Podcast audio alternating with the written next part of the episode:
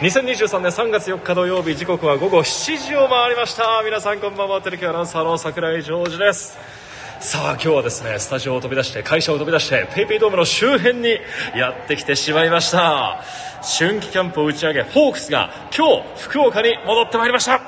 ただ戻ってきたのは皆さんホークスだけではございませんよ。声援がそしてトランペットの音が球場に帰ってまいりました。声出し応援ついに解禁されました。おかえりなさい。そんな歴史的な日にこの方にお越しいただいております。ホークス施設応援団関西高吉会清水会長です。よろしくお願いいたします。よろしくお願いします。さあ清水さん2回目の登場になりますが配信生配信は初めてですね。緊張してます緊張してますか。今日の応援とどっちが緊張してますか？やっぱ全然こっちの方が緊張してます。もう下手なこと喋れないんで、はい、編集聞かないでめっちゃ緊張してます。いやーでも今日はついに4年ぶりですか。はい。声出し応援が帰ってきましたんで今日19のね。うん。どんな思いで今日のオープン戦初戦っていうのは会長は迎えたんですか？まず、まあ、4年ぶりっていうこともあったんで、まあ、単純に楽しみたいという気持ちが一番でした。ただ、そのまともに応援できんかった、まあ、3年間っていうのを経て、まあ、2019年までの応援をもうさらに上回るような応援っていうのをあのこの先作っていけたらなっていう気持ちであの今年はやっていきたいかなと思ってます。まあというわけで今回はですね戻ってきた声出し応援について深掘りしてまいります。皆さんよろしくお願いいたします。それでは始めていきましょう。ラジオでファンスポ暑い時は「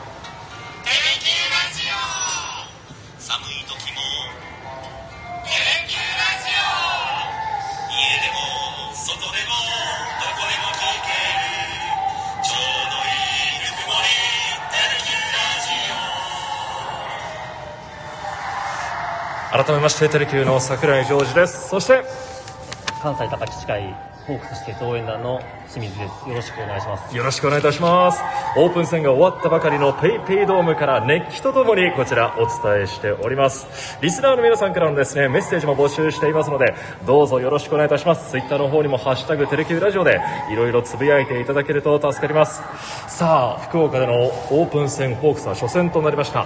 開幕投手に決まった大関投手も今日は投げましたね。清水さんはどういうふうに見てました、結構今日は良かったんじゃないですか。そうでしはい。あとの藤井もなんかすごいよく、ええいい感じかなと思って見てましたけど、なんか新たなホークスの左右の看板になりそうな、そんな気もしますよね。二人とも育成ですよね。そうでですよねええだからホークスは育成が3年連続の開幕投手あーすごい。ということになったわけですよね。まあそしてバッター陣の方では、ガルビス選手のあの当たりは惜しかったですけどね。僕あれホームランに見えましたけど、見えましたオ。ープン戦でリクエストいるんかなと思って。新井監督がですね、新井監督自身ももしかしたら初めてのリクエストだったかもしれませんけどもね。あーまあよっぽど負けず嫌いなんですかね。えーやっぱり勝ちたいという初戦への思いが新井監督にも見えましたけどもね。まあ明日も、そして PayPay ドームではゲームが続いていく、オープン戦が続いて、そして開幕まで、あと27日というところまで迫ってまいりました。この2023年、清水会長はチームにどんな期待されてますか？まあ、お去年の悔しさを経て、あのー過去にないぐらいの、本当にすごい補強をフロント、まあ、球団の方がしてくれたので、まああとはもう結果しかないと思うので、ええ。今年本当にもう、ぶっちぎりで優勝して、で、交流戦も優勝して、で、日本一も、取って、去年の悔しさを晴らすじゃないですけど、えもうそんな一年になればいいなと思ってます。まさにそうですよね。本当に最後の最後まで、去年は悔しい思いをした分、はもうあとは解き放って、ジャンプするだけというような、そ,、ねんなシーズンにしてほしいですやね。悔しかったんで、去年は。ええでも今日はやっぱり僕はテレビであの中継見てましたけども、声援というか、はい。またトランペットの音、はい。だからスタメンが発表された時もこうトランペットの音が鳴ったりして、はい。ああなんかやっと帰ってきたなっていうような気がしましたけども、はい。実際ドームで清水さん、はい。今日ご覧になってたと思うんですが、、はい。かがでしたかスタンドは？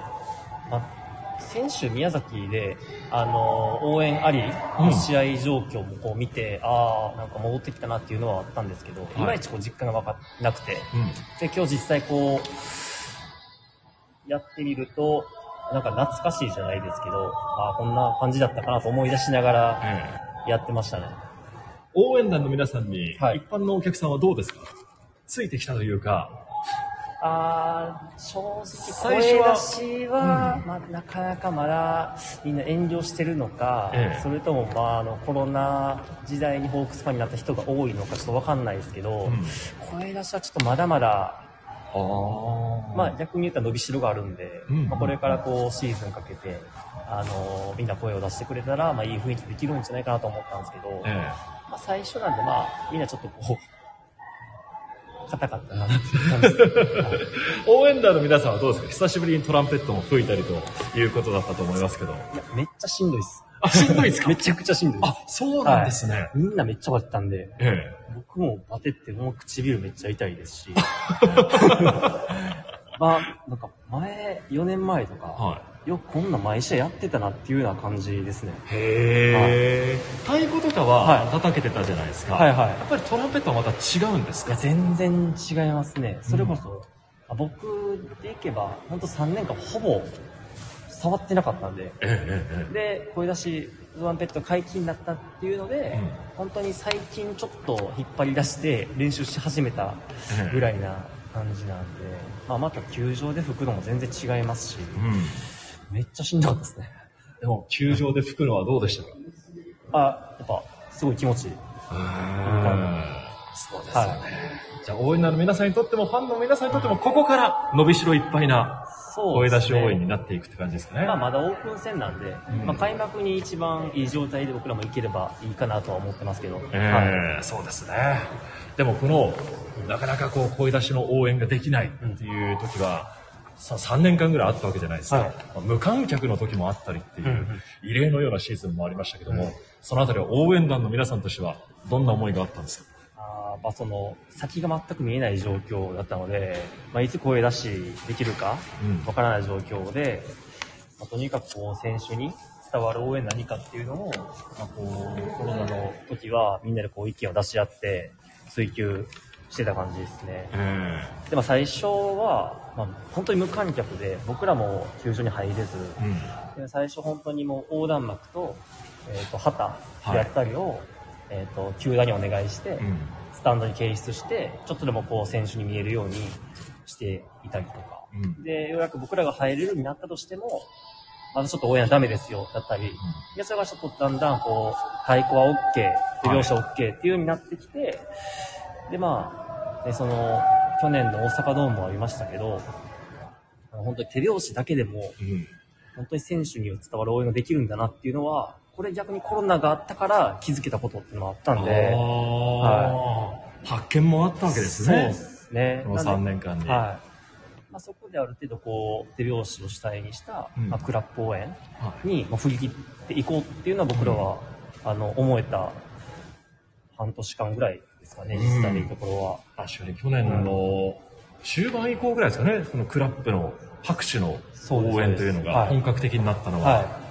最初本当に4月とか5月ぐらいが本当に僕らも試行錯誤で、全然球場も、もう言ったらしらけてて、何やっても、どうしようかって考えた時にちょっとずつこう、あ、これもいいんじゃない、あれもいいんじゃないっていうので、ちょっとずつこう出来上がってきて、うん、で、最後のまあ9月とかうん。10月の大阪のクライマックスなんかは、まあ負けましたけど、すごいいい雰囲気でうん。応援ができたんかなとは思いますね。ええでもそのクラップの新しい応援もできたじゃないですか。はい。そのできた上で今年はその拍手だったり、はいあとは鳴り物だったり、はいそのあたりはどういうふうに応援をしていこうっていう感じなんでしょうか？うーんまあ、えっと、2019年までは、まあ、クラップ応援っていうのは、まあ、あった、あったっちゃあったんですけど、今ぐらいこうなかったんで、ええこれからはこう、声と手拍子と、うんえートランペット、全部使えるんで、えまあ、今までになかったような、もうハイブリッド型じゃないですけど、おはい組み合わせながら、えまたちょっと、今の時代に合った一番いい応援のスタイルっていうのを、あの、一からまた見つけていければな、っていう感じですね。え2019年に戻るんじゃなくて、はい新しい形をここからまたそうです、そうです。進化させていくっていうか。はい。まあ、この3年間で、まあ、野球以外のことも、世間的にもすごいいろんなことが変わりましたし、え逆にこう2019年に戻ると、僕らも本当衰退するだけなんでん。本当に今のえっと、子供たちが好きそうなものであったりとか、うん。まあ、そういうのもちょっと取り入れながらえやっていくのがいいのかなと思ってますけど、はい。で、まあ、小枝松園が解禁、復活となったわけで、ホークスのこの応援歌、はい。多くの選手にこうピッチャーだったり、はいはい。えーな野手にもありますけども、新しくできたり、なんか歌詞が変わったりっていう選手もいらっしゃるんですか、えっと、今、全部で9人ですかね。?9 人、はい。一気にできましたね。まあ、3年間全く、ええバレンティンが1曲できたのはありましたけど、はまあ、それもほとんどやってないですし、い。うん。あとは、えっ、と、この3年間ぐらいで活躍しだした選手、はい。まあ、野村勇とか、うん矢田庭地、はい。であと新加入の近藤峰井、ええであと、あ、そうか、リチャードもいますね。リチャードもできましたね。できましたねあとは、まあ、栗原って曲があったんですけど、はい。栗原に関しては、あの、今までこの、キャッチャーで大英の大野選手の曲を使っていたので、はいそれをこう一新して、栗原の、えっと、オリジナル曲を今今回作ったって感じですね。あ、もともとはい大野選手の応あそうです援歌だったんですか？へえちょっと通好みというか。そういうのまあ、キャッチャーですかね、うん最初入団した当初は。うん。はい。まあ、そこから選手像も大きく変わって、そうですね。今ではもうチームの主力というか、ポジションも変わりましたからね。はどうですか？新しい応援歌も披露もされてると思うんですけど、はい周りの評判というのは？まあ、実際にこう、声を聞いてないですけど、え SNS とかをなんか見る感じだと、え。うんまあ栗原の近藤も、ええ。まあ、割とどれもいいんじゃないかなっていう。お感じですねじゃあちょっと、その中でも好評という、はい。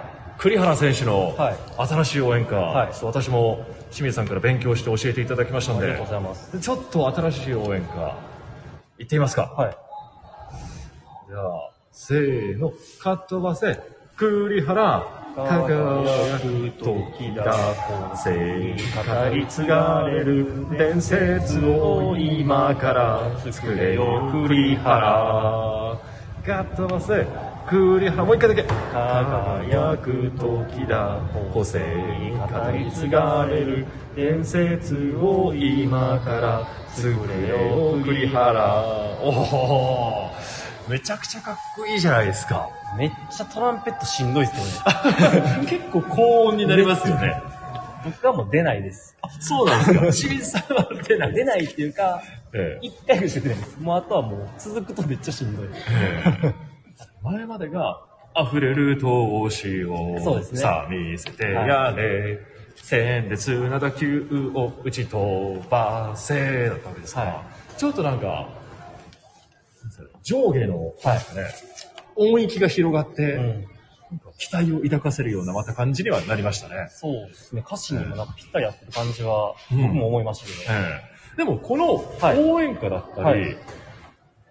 チャンステーマっていうのは、応援団の皆さんも考えたりされてるんですか？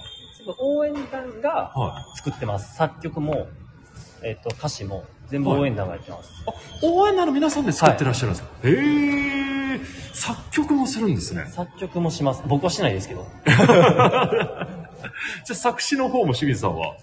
えっ、と、まあ、作曲は全然僕でできなくて、えで作詞の方は最近、ん。ちょっとこうなんか案を出しつつええ。なるようになってきて、ええ。で、えっと、3年前、はい。一回こう、バレンティンええの歌詞採用されたんですよ。おー。曲は全然他の人が考えたんですけど、これがまた SNS でえらい不評で、えらい不評で、そうでしたっけ、はい、でまあ今年この9人はい進捗できるってなって、はい。まあ、作曲は僕は全然できないんでそれはできる人もお願いをして、うん。で歌詞もこう何曲かこうエンド気味にエントリーをしたんですよ、ええええまあ、全部は全然採用されてないんですけど、はい。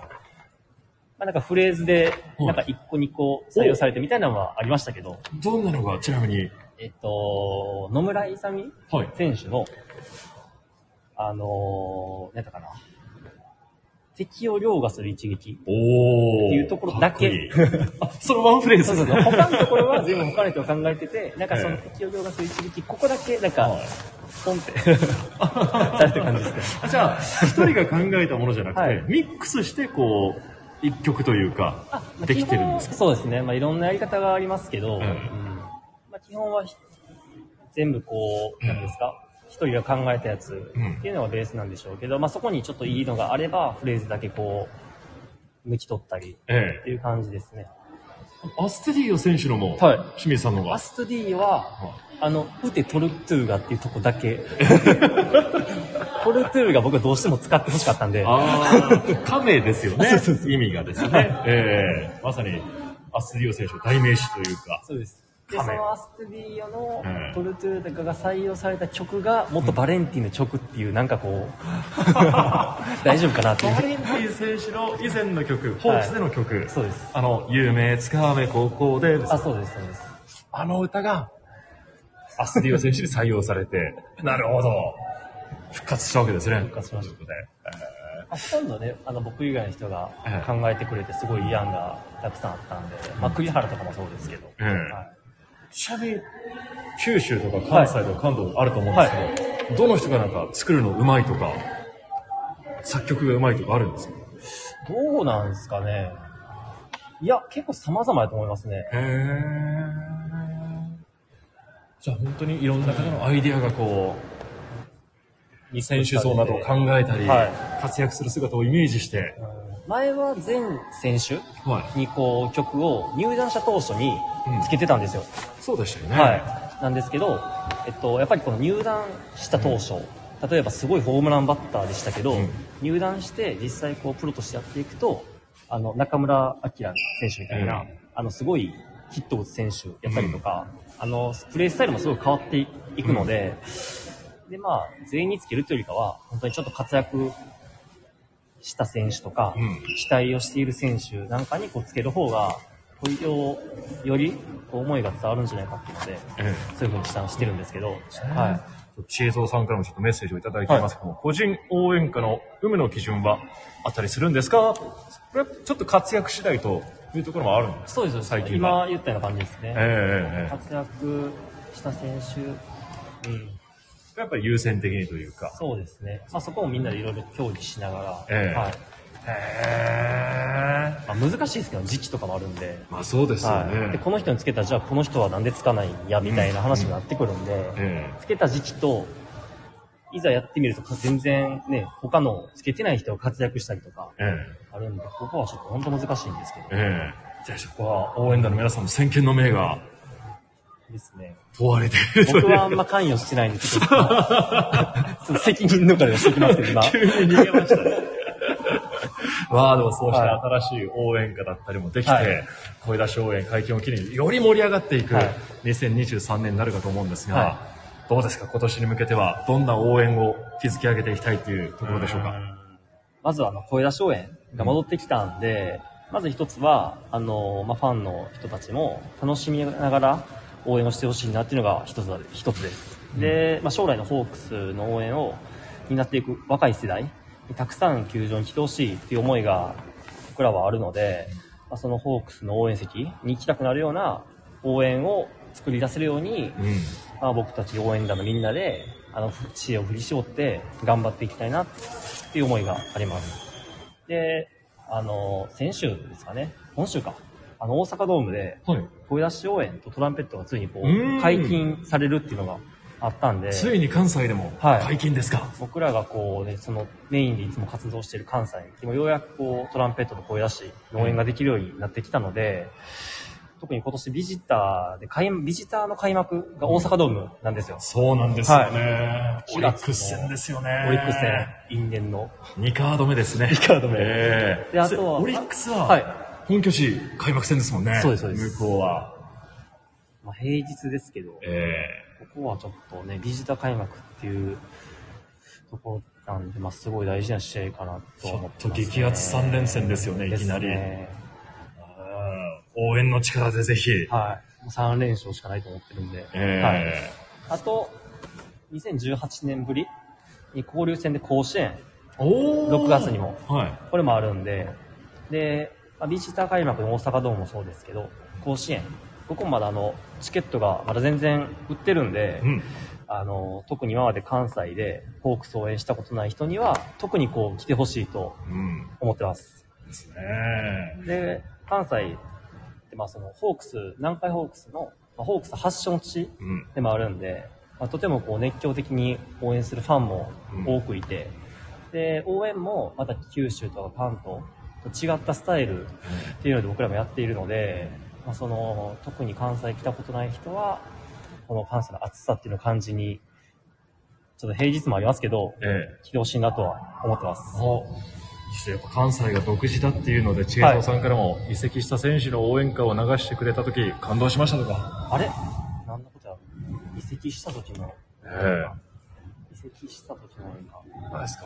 あじあれですかね。19年に、19年の9月に、えっと面白いイベントありましたよね。ですね、ええ。4試合あったんですよ。4試合あって前半の2試合は優勝かかっためちゃめちゃ大事な試合ええ。で後の2試合っていうのが優勝できなくて消化試合だったんですよね、大阪ドームで。の時に当日前々から経過をしてたんですけど、ええ。当日急にゲリラ的に、えあの復刻じゃないですけどいろんな選手の曲をやるっていう、え。多分その時に移籍したって言ったら荒金とか金子圭介とか、あとイーボモフとかもやったかな、まあ、いろんな選手だったら多分その時のことをおっしゃってるのかなと思いますけど、ですよね。今でも印象が強く残ってるんじゃないですかね。久々に聞くと松中さんとか、痺れたりしますもんね。すごいですね。強打者感半端ない。ですね圧というか、なんか、久々に聞いて震えましたもんね。いやーやばいですええ。やっぱりなんだから私またそういうのも聞きたいなっていうファンもいらっしゃるんで。いつかまあそういうのができたらなとは思ってます、というわけで今回はですね、関西高吉会の清水会長をお招きして、声出し応援の解禁について、ちょっと深掘りして応援してま、えー深掘りしてお伝えしてまいりました。あの、J リーグは13日からもうマスクもなくていいっていうような感じに変わってきますから、プロ野球もそんな日がもう近づいてるんじゃないかなと思います。というわけで、今夜のラジスポゲストは関西高吉会の清水会長でした。どうもありがとうございました。ありがとうございました。そして清水さんには、来週もご出演いただきます。はい。よろしくお願いします。はい。というわけで、今週のラジスポはこの辺りで失礼いたします。どうも皆さん、ありがとうございました。